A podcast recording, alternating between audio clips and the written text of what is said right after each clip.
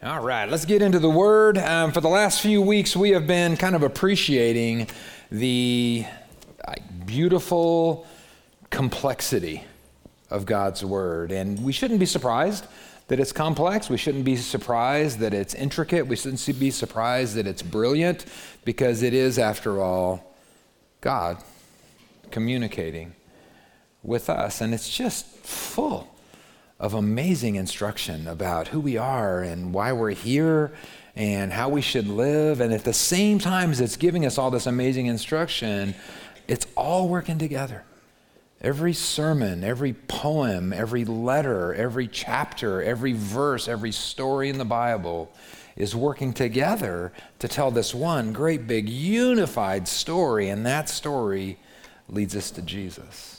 And so for the last few weeks, we kind of started at the beginning, right? The story begins at creation in Genesis chapter 1, and God created this perfect world for man and a place where man and God could be together, right? And He created all these amazing creatures. And he kind of put man in charge. It says to rule over. We're supposed to be God's general manager of the world, right? And God created this amazing place where everything that man needed would be met. He needed, you know, food and water and company and work and structure. Everything he needed to flourish and thrive was provided by God. And the best thing was that in this place, man would be with God. They would have communion, that they would be together. And then, of course, the snake showed up, right, and introduced Adam and Eve to temptation and to sin. And they just, they just weren't able to stand up to the snake they just weren't able to stand up to temptation or sin. And man became like disillusioned, right? Dissatisfied, like unhappy. It was no longer enough for him to be with God.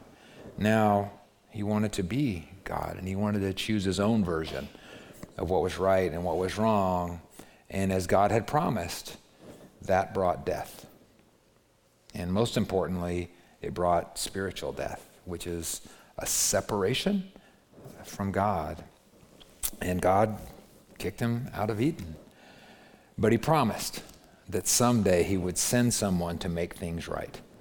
God promised that someday he would send a man, an Adam, right? But a better Adam who would, who would be hurt by the serpent, but who would ultimately crush the snake and overcome temptation and overcome sin and overcome death and reunite man and God. But while we waited, meanwhile, sin and violence just like escalated and spiraled out of control. And finally, God, the Bible says, I love this, says he heard the blood of the innocent crying up from the dirt that he created, and he decided to wash it all over, start fresh with Noah. And Noah, we learn, right? He was, he was a good guy, like, like Adam, but he wasn't up to this calling. He wasn't able to overcome temptation. He wasn't able to overcome sin and finally reunite God and man. So now you're reading the story and it's like starting to feel a little hopeless, right? We, we tried plan A, we tried plan B, and it's starting to seem like, I don't know, is, is man ever going to be able to stop the sin and the violence and, and the pride of trying to be God and finally be able to be with God as God originally intended. And then the answer to that question seems to come in uh, Genesis chapter 11. And the answer is no. Apparently, we're not going to get there. Because now all of Noah's kids have grown up, they've repopulated the world, now we're several generations in, and it's like nobody even remembers what happened in Eden. Nobody even remembered what happened with the flood or why it happened because all of the people got together and basically, as a group, did what Adam and Eve did. Adam and Eve wanted to skip God's good plan, right, for man and God to be together, and they wanted to figure out their own plan. They wanted to have their own ideas about what was good and evil. And now all the people got together and decided that they could get there another way, that they could they could get, have this amazing Eden experience, this amazing heaven experience, and they could be like gods themselves without God's plans getting in their way. And actually, their plan was even stupider than Adam's. Um, they decided to build a tower. um, so they were going to get to heaven on their own. And they were going to be like God. And the Bible says they wanted to have a great name. They were going to get famous by doing it.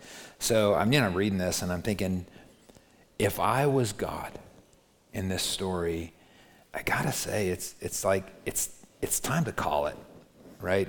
I mean, we've been trying this human experiment for a while now, and nobody seems like they're up to it. You know, nobody can stand up to temptation. Nobody can stand up to the snake and overcome death. Man and God are never going to get back together. So if it's me, I'm thinking, I don't know, maybe instead of humanity, I'll just put like angels in charge or dolphins. Dolphins are awesome, right? Let's give, man had his crack, you know, let's give dolphins a chance. But God is merciful and God is faithful and he keeps his word. And he said he was going to save mankind. And he said he was going to reunite man and God. And he said he was going to kill death. And he said he was going to crush that snake. And he said he was going to do it through a man. He said he was going to do it through a descendant of Eve. So now he calls another man, Abram, to step out in faith. Now, Abram is a descendant of Shem, which is one of Noah's good sons. And Abram lives with his family in Haran, which is up by Blanco, um, for a long time. And he was, uh, you know, living with his family, big ranch, very successful, you know, lots of help, lots of employees, lots of livestock. And later, God's going to change Abram's name to Abraham. It's the same guy. Um, but before that, one day God calls him. So this is Genesis 12 in verse 1. The Lord said to Abram, Leave your native country, your relatives, and your father's family, and go to the land that I will show you. And verse 2, now God's going to make a promise. Right here it comes. I will make you into a great nation. I'll make you into a huge family. He says, I will bless you and make you famous, and you will be a blessing to others. And I will bless those that bless you, and I will curse those that treat you with contempt. And all the families on earth will be blessed through you. So, this is God's promise. He's going to give him an amazing big family. God's going to bless that family and protect them and provide for them and preserve them. And then the big thing is, he says, every family on earth will be blessed through this family that he's going to give to Abram. And so Abram's part in the deal was pretty easy, right? He just had to believe God, right? God's to God's to do all these amazing things and Abram just has to believe him and he has to just have faith. But he has to have enough faith, right? He has to trust trust God enough to like step out and act on that faith. So it's a good deal for Abram. And in verse 4, he takes the deal. So Abram departed. God said, Take all your stuff, move to this land I'm going to show you, and I'm going to do all this amazing stuff. Verse 4. So he did. He departed as the Lord instructed, and nephew, his nephew Lot went with him. Abram was 75 when he left Haran. So some people call this the Abrahamic or Abrahamic covenant. It's like, it's a covenant, right? It's a contract. It's a, it's a, a, a deal made between God and Abram. So God makes some promises. I'm going to give Abram this amazing family. I'm going to bless this family, and I'm going to bless the whole world through this family. And Abram's part of the deal was he just had to have the faith to step out and go where God sent him and trust God to keep his promises. So Abram packs up his stuff, he steps out in faith, he starts walking towards God's promise. And three chapters later, in chapter 15, it's like it's been a while now and some stuff has happened and the promises haven't happened yet. And so abram's getting nervous. And so god tells him look don't worry. I'm gonna i'm with you. I'm gonna keep my promises. And abram's like yeah well what about this family you promised me? You know i'm 100 years old. You know when is, when is this to happen? So it's a really important verse. It, in, in, in, christian theology this is a super important passage. This is genesis 15 5 the lord took abram outside and said look up into the sky and count the stars if you can that's how many descendants you'll have. And Abram believed the Lord, and the Lord counted him as righteous because of his faith. And then after that, you know, we've said this is God trying to communicate with us, and so we want to really try to really understand what it's really trying to say, and sometimes that's work. Right? Sometimes we got to dig and scratch and claw and try to understand this thing. So, if this has been too easy to understand so far, this, this next part is just crazy. So God tells Abram to bring him some animals. Okay, so bring me a three year old heifer, a three year old goat, a three year old ram, a dove, and a young pigeon. And then Abram takes a chainsaw and cuts them in half. He cuts all the animals in half. So there's a heifer split in two, a goat split in two, and he's just got this like row of split animals.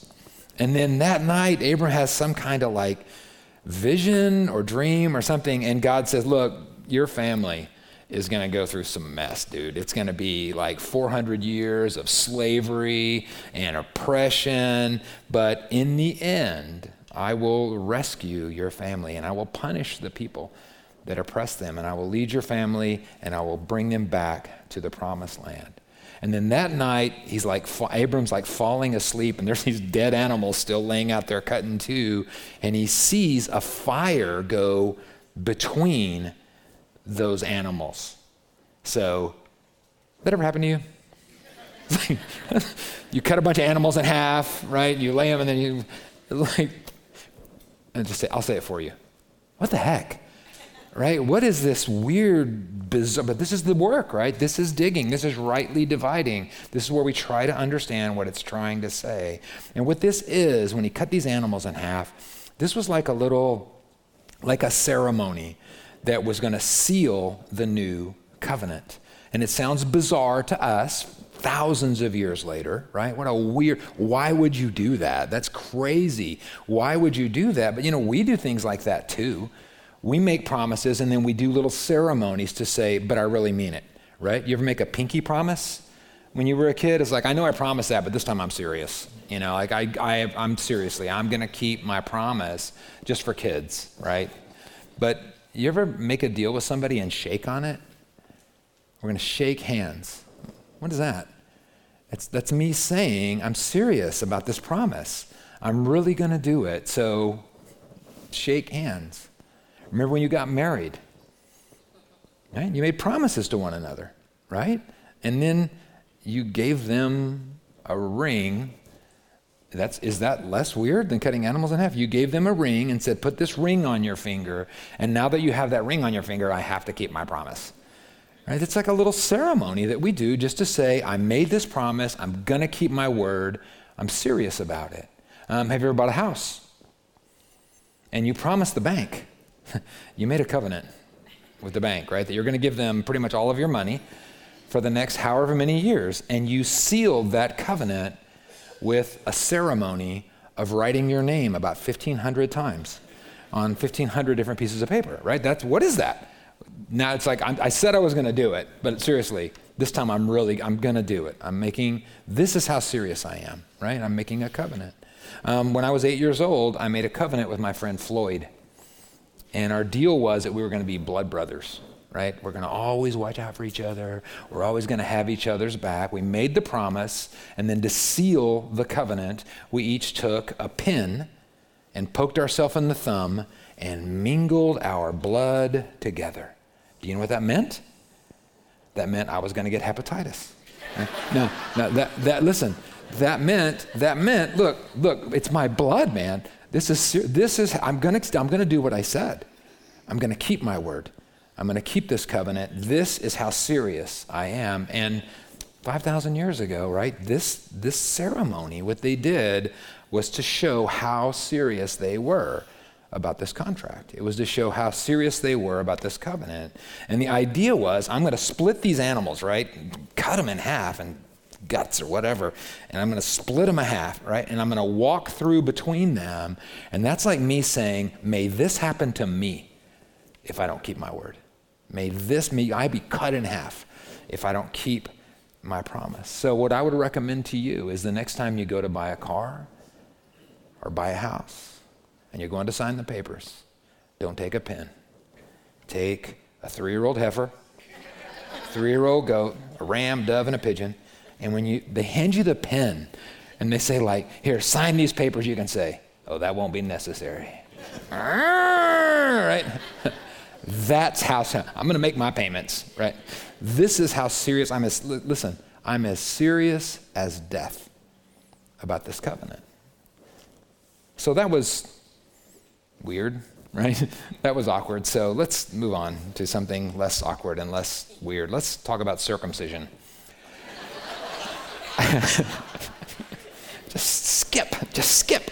Uh, so in Genesis chapter 17, God asks Abraham to do another ceremony to show their seriousness, right? This is how serious I am, and to mark them, his family, as people of this covenant. It's, it's circumcision, and that's a whole nother sermon for a whole nother day, but I'm going to say this. I'm going to listen to the words I'm saying.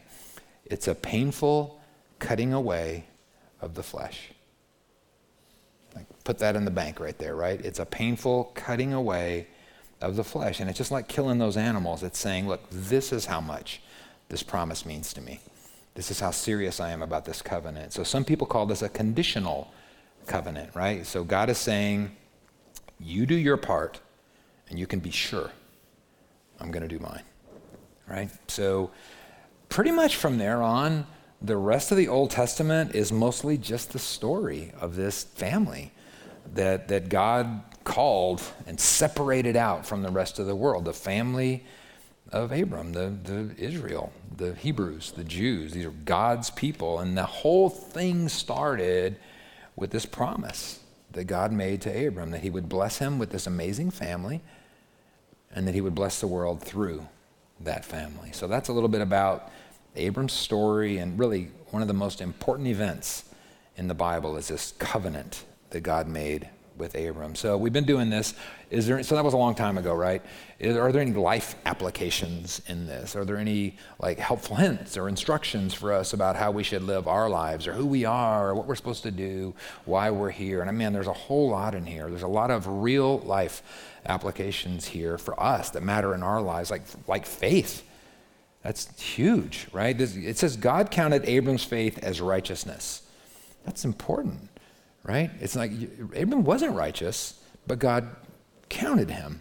He called him righteous, not because of his good deeds or stuff that he accomplished, but because of his faith. So that's huge for us. That's how God sees us as righteous, right? None of us are really righteous. None of us are really holy. The Bible says all of us sin and fall short of God's plan for us, and yet God sees us as righteous because of our faith in Jesus. And then obedience. I mean, this guy he, Abram stepped out in faith. He didn't even know where he was going. God said, Go to a land that I will show you. So the movers are there, right? Stuff is packed. There's empty rolls of packing tape laying everywhere, right? The boxes are stacked up, everything's in trailers, and the movers are saying, Where are we going? And Abram's going, I don't know where we're going. I'm just going to take one step at a time. I'm going to step out. I don't know where my foot's going to land but I'm going to step out. And sometimes for us, that's what God calls us to do, isn't it? He calls us to take a step without really knowing how it's going to go. He calls us to do what He calls us to do just out of faith. Real faith drives real obedience. That was true then, it's just as true now. Here's a great lesson from this um, God chooses who He uses. And He uses who He chooses, right? God, God chooses who he used. Abraham wasn't perfect, but he was chosen. And God did amazing things through him. And in our world now, that's the same, right? For every Christian, God chooses us, and we're not perfect, but we're called and we're chosen. And he does amazing things through us, almost like in spite of who we are. maybe the big lesson uh, is, is God's faithfulness in this, right? Because you've read the rest of the story, right? Was in scale of 1 to 10, was Israel faithful to all their promises? right? They were horrible. Was God faithful to them? He was. So God is faithful to people even when they aren't faithful. That's a really important lesson for us now, now in our world. Here's another lesson for us now. It's not too late. I don't care how old you are. I don't care how far you've gone or how much of your life you think is behind you. Abram was 75 when this whole thing started, right? It's not too late for God to do something amazing through you if it wasn't too late for him. And then this thing about cutting the animals in half, um, does that apply to our lives today? Yeah. Um, I don't think it means like you should take your cat next time you go to close on a house. Um, but I think it does teach us about the seriousness of keeping our commitments. We're covenant people, right? We're in a, in a covenant with a covenant God. We should keep our promise. So there's lots of practical, real life lessons for, for our lives in this story. There's a lot of stuff in this story that applies to our story. But to me, the big takeaway in all of this story is about God keeping his covenant promises. God makes a deal, he makes a contract, he makes a covenant with people, and he keeps his promises. And sometimes he requires us to act in faith to do our part of the covenant. So someday we'll dive into each one of those lessons, but now I want to get on to my favorite part. How does this story fit into the story? Right? How does this little thing about all this weirdness fit, this family cutting animals in half, right? How does that fit into this big, unified, eternal story uh, that leads us to Jesus? And there's a couple of ways. Um, the first thing is God's promise to Abram was that A, he would bless Abram with this huge, amazing, blessed family. Right? And B, that he would bless the world through that family. So he kept the first part with Isaac and Jacob and his 12 sons and this nation of Israel, right? His holy people, the Jews are still a big, amazing, blessed nation. So God kept that promise. But what about the second part? He promised Abram that he would bless the whole world. The whole world will be blessed through his family. Has God kept that promise? How has God kept that promise? Yeah, Jesus. He kept that promise in Jesus because in Christ, in the Messiah, the whole world now has the opportunity to return to God's original plan, right? Through Christ, the whole world now has a chance to, to, to experience God, to be with God, to have their needs provided for by God, to spend forever in God's presence. And that's made possible by Abram's great, great, great, great, great, great, great, great, great grandson, Jesus. So God blessed the whole world through the seed of Abraham's family, Jesus. So this story has a lot to say about Jesus. And this story has a lot to do with Jesus. He is he is the fulfillment of the promise that God made to Abram that he was going to bless the whole world through his family. And then there's this covenant business and this is a huge deal. This is a huge deal. So God made a covenant with Abram, you know, trust me, step out in faith, and I'm going to bless you with this great family, and I'm going to bless the world through this family. And then later, he makes another covenant with Abram's, his descendants, and that's the that's Moses and the Israelites. You know that story in Exodus, right? Now we'll talk about it next week, I think. But in Exodus 19, he calls them up on the mountain, right? The holy place where heaven and earth come together. He calls them up on the mountain and he gives them this list of laws. Here's Exodus 19:5. This is this is the new new covenant, right? Or addition to that, an addendum, something to that covenant. Now, if you obey me and keep my commandment, you will be my own special treasure from amongst all the people on earth, for all the earth belongs to me, and you will be my kingdom of priests. That sound familiar at all? You will be my kingdom of priests, my holy nation. Now, this is this is a new, a new covenant, right? And this covenant is conditional. That's really important because he says, if you obey me and keep my laws, you'll be my people. If you want to be made right with me, if you want to be what Adam was originally supposed to be, if you want to be my people in my perfect place, enjoying my blessing, then you're going to have to keep the covenant and you're going to have to, you're going to, have to live under my rules. And a really important part of the law, we don't have time to, to do it all, but a really important part of the law and all those rules that God gave them was that you're going to keep all these rules. You're going to keep these covenants, 600 laws, man, a lot of laws. But then when you don't, because realistically, they weren't going to always keep all those laws. And so he said, when you don't, the lesson is God is faithful even when we're not. So he said, When you fail, when you don't keep the law, then I will cover your sin with blood. I will cover your sin with blood. And that's the weird stuff about sacrifices. Again, we're going to hit that in a couple of weeks, but this is all about the goats and the sheep and the blood and all that good stuff. More about that in a couple of weeks. But this, this started with the Abrahamic covenant, right? And, and God's going to give him this amazing family. He's going to bless that family. He's going to bless the world through that family. And this is now the Mosaic covenant. This is a covenant with Moses and that group. And that, that covenant is that God's chosen people can be right with God by keeping his commandments, right? And by covering their sin or their failure with blood and sacrifice. Do you see the two covenants?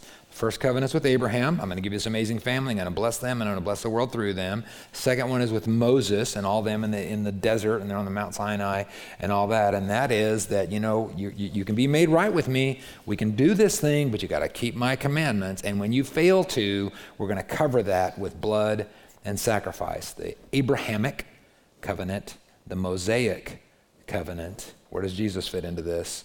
Jesus brought a whole new covenant a whole new covenant.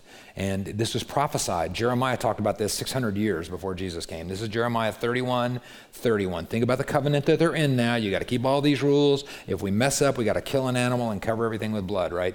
Jeremiah talked about it 16 years before. Here it is 31 31. Jeremiah 31 31 says, The day is coming, says the Lord, when I will make a new covenant with the people of Israel and Judah. This covenant won't be like the ones I made with their ancestors. And this is the new covenant that I will make with the people after those days. I will put my instructions deep within them, not in a scroll, not in a box, not on stone tablets. I will write them on their hearts, and I will be their God, and they will be my people. This is the new covenant. It's coming. It's, the, the, prophets are talking. The new covenant is coming. The new covenant is coming. And I'm going to tell you a little secret. The new covenant is better.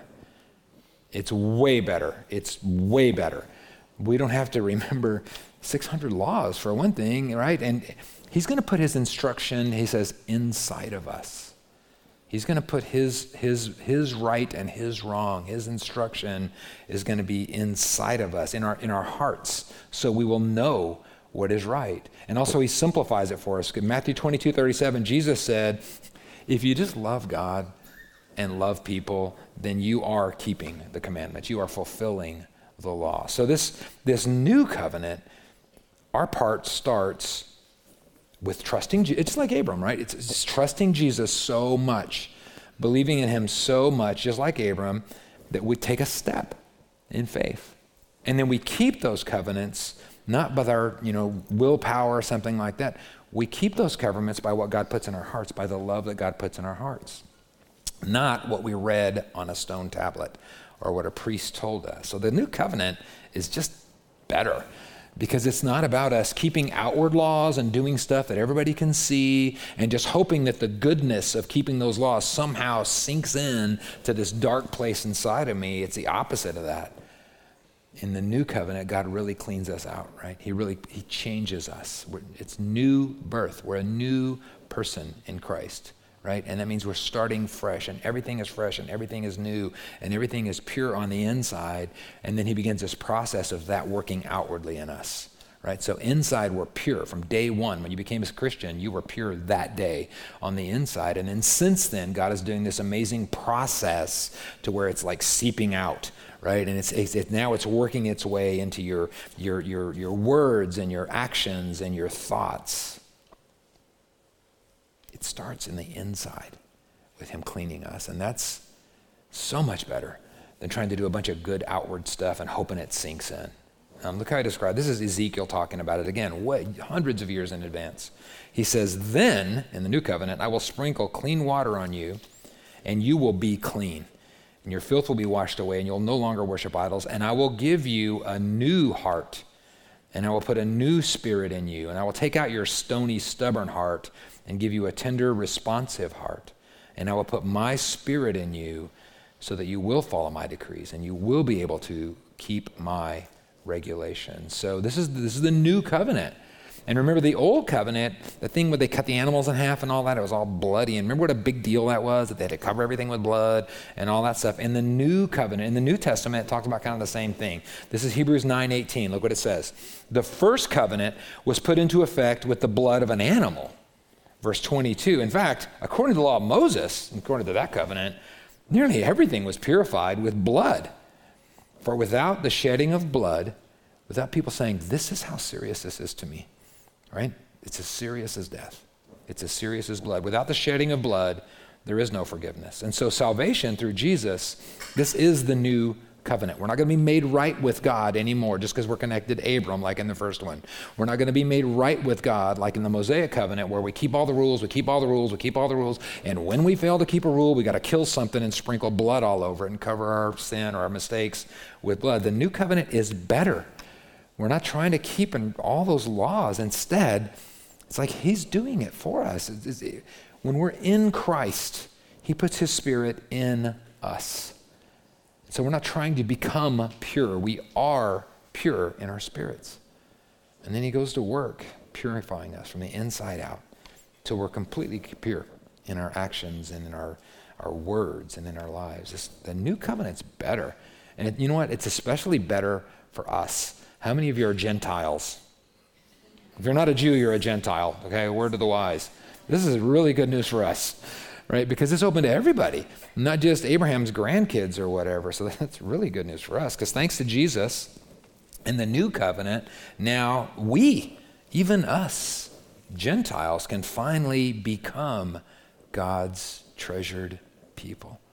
And we can, we can finally experience God's real blessing. And we can finally, it's just, we're going back to Eden, man.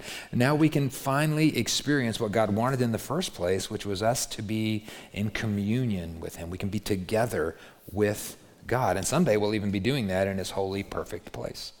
Meanwhile, we can be at peace with God in the new covenant. That's what I like. That's why the new covenant's better. In the old covenant, like every time you made a mistake, imagine living your life like this. Every time you made a mistake, you're worried. I didn't keep my part of the covenant. Maybe I'm out now, right? Maybe God's going to get mad and he's not going to keep his because I didn't keep mine. Quick, get me to the priest. Quick, get me a cup of blood, right? Quick, kill me an animal because I got to get this thing fixed quick because I've messed things. That is no way to live. And in this new covenant, there's no guilt. There's, there's no shame. There's no, we don't have to worry if God's mad at us when we make a mistake because we're not saved by keeping those rules. We're not saved by the old covenant, we're saved in the new covenant of Jesus. And our covenant starts just like Abram. It starts with us having faith, really, really believing in Jesus and trusting Him so much that, we, like Abram, we walk out our faith and we follow Him. And so the new covenant is awesome, but can I give you a warning before everybody starts signing up? Um, the new covenant's better, but that doesn't mean the new covenant is always easy. Amen? Eh, people that have been a Christian for more than 15 minutes, amen? amen? Yeah. So look what Jesus says to the crowd in Luke 9 23. If any of you wants to be my follower, then raise your hand in a church service and you're good to go. That was your says? you wish. If any of you wants to be my follower, you must give up your own way, take up your cross daily, and follow me if you try to hang on to your life, if you try to just keep holding on to what you think is right and what you think is best, you try to hold on to your own life, you're going to lose it. But if you give up your life for my sake, you'll save it. So, our part in this new covenant, I'm sad to tell you, is way more than saying some words or raising your hand or walking down an aisle in a church or being even being dunked in water. You know what it is?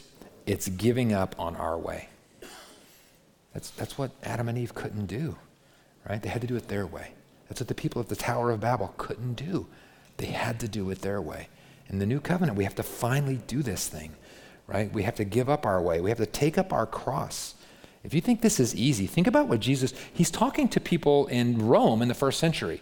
When he said take up your cross, he wasn't talking about decorating your house with crosses, right? He's not talking about cross earrings right? I mean, that's what we do because for us, the cross is like a symbol of life and a symbol of freedom. It wasn't to them. To them, the cross was, it meant crucifixion.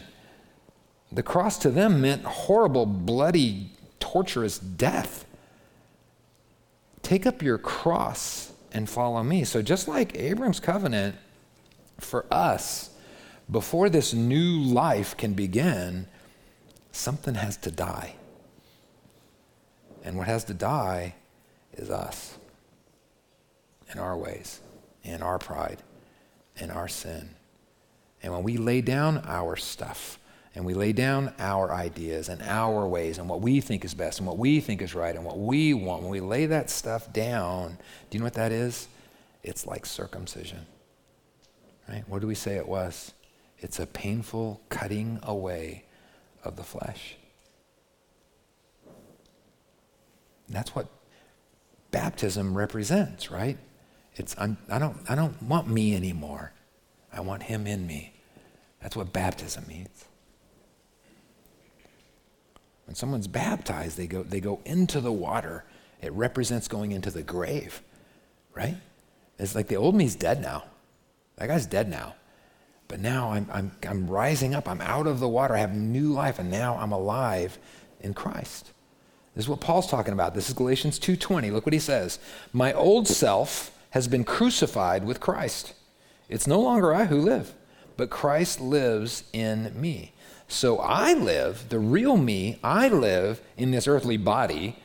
How? Just by trusting in the Son of God right? That's, you know, that's I just, I'm, this thing is just, I'm, I'm, just coasting in this thing, right? I'm existing in this thing. I'm living in this earthly body by trusting in God, the Son of God that loved me and gave himself for me. And that's the new covenant.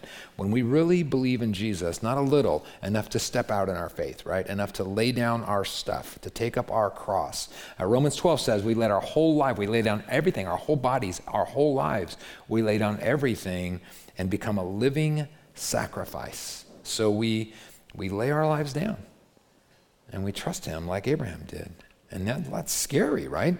Because just like it was for him, we don't always know where this is going to lead us. We don't always know where God's going to take us, but that's what it means to walk out your faith. And when we do that, he makes us right with God permanently because he makes the change that matters, right? It's not that we're going to do all this good stuff and take up our cross and that's going to work its way in. Instead, he changes us from the inside. He changes us permanently, changes us completely. We are reborn. He fills us with his spirit.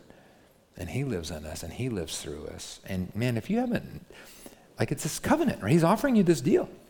And most of us have already said, yeah, give me I'm sign, I'm, I'm in. I'll, I'll kill an animal. I'll, I'll lay down my stuff. I'll do whatever it takes to say, I am serious about this covenant. But if you haven't done that, man, I would love to talk to you about that today.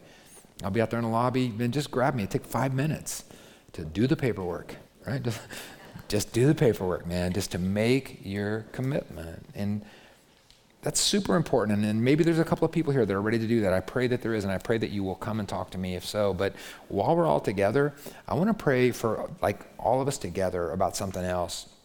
Because I suspect, because I know, that there are a lot of us that have like accepted this new covenant, but we're still living like we're under the old covenant. There's a whole bunch of us that say we're now, it's all about what Jesus did, and I'm just going to walk out my faith, and I'm going to trust Him, and that's it. The rest is up to Him. And yet we're living our lives like if we make one mistake, if we make one mistake, like God's up there with a hammer, He's just hoping you'll fail so He can conk you on the head and press the down button. And let me tell you something that is not the life that Jesus came to give you. That is not the life that Jesus died to give you. God is faithful even when we're not. God is faithful even when we're not. Does He require us to step out in faith? Yeah. Does He require us to trust His ways? Yeah. He does expect us. It's a big deal to lay down your life and take up His new life, but we don't do that in our own strength. He fills us with His Spirit and He leads us and He empowers us and He changes us from the inside out so that everything that we do for Him, we do through Him and we do in Him. In his calling and in his leading and in his power. And we don't do it like they did out of fear. Right? We don't live like that. We don't do it so God will love us or so that he'll accept us. We do that because he already loves us. We do it because he already accepts us. He is faithful to his promise. And his promise to us is in Romans 8:38, right? Nothing can separate us from his love. And when we do get in the way, and when we do fail, we don't have to feel guilty, right? We don't have to be scared of him. This listen, this new contract, this new covenant has a provision for that. When we mess up, there's a, there's a provision in the contract for that. He's already taken care of that. He already thought that through. And the provision is we're covered by the blood of Jesus. Jesus came to die. He's calling us to live, and not in fear, and not in shame, and not in bondage, but in confidence and in joy and in freedom. And it's hard for us because a lot of us, a lot of us would be easy, would be better off in the desert, you know, because we know how to do that. Give me some rules and I'll follow them, right? And that, that's not what he wants from us. He wants us to make our commitment and take our step and trust him with the rest. And if you've not been living that life, I'm going to tell you that you are cheating yourself out of what Jesus died to give you. So I'm going to say a quick prayer right now. Man, if this is you, get in on it. Pray with us. Let's all bow our heads. Let's pray together. And if you're living this incredible life of freedom and joy and peace in Jesus, good for you. Pray for the people around you because I'm going to tell you, you are surrounded by people that can't get out of that second covenant. All right, let's pray. Uh, God, thank you so much for the way that you choose to bless many through a few. You, you, this one family, you bless the whole universe. And through this one man, you blessed all of us. You fulfilled your promise, and you always do. So, God, will you just give us faith in that? Will you help us to take our faith out of our behaviors and the good stuff that we do to earn your forgiveness or to earn your grace or something? Will you just help us to see what Jesus did was enough? You will fulfill your part of this covenant. You are faithful to us, even when we're not faithful to you. And God, will you help us to see that that brings out in us this amazing commitment, this amazing, this, this desire in us to please you and just to lean into you. And God, will you help us to trust you, to lead us, to give us not only the, the will to please you, the desire to please you, but you also give us the strength to walk out what you call us to do. So help us to lean into you more. Help us to lean into ourselves less. God, we don't need you to make us better people. We just need to give us stronger faith. Help us to trust Jesus for our salvation and stop trying to save ourselves. Help us to walk in the freedom and the joy and the peace of knowing that our God is always faithful. He's faithful to us even when we're not faithful to him. And you prove that to us through Jesus. In his name, amen. Amen.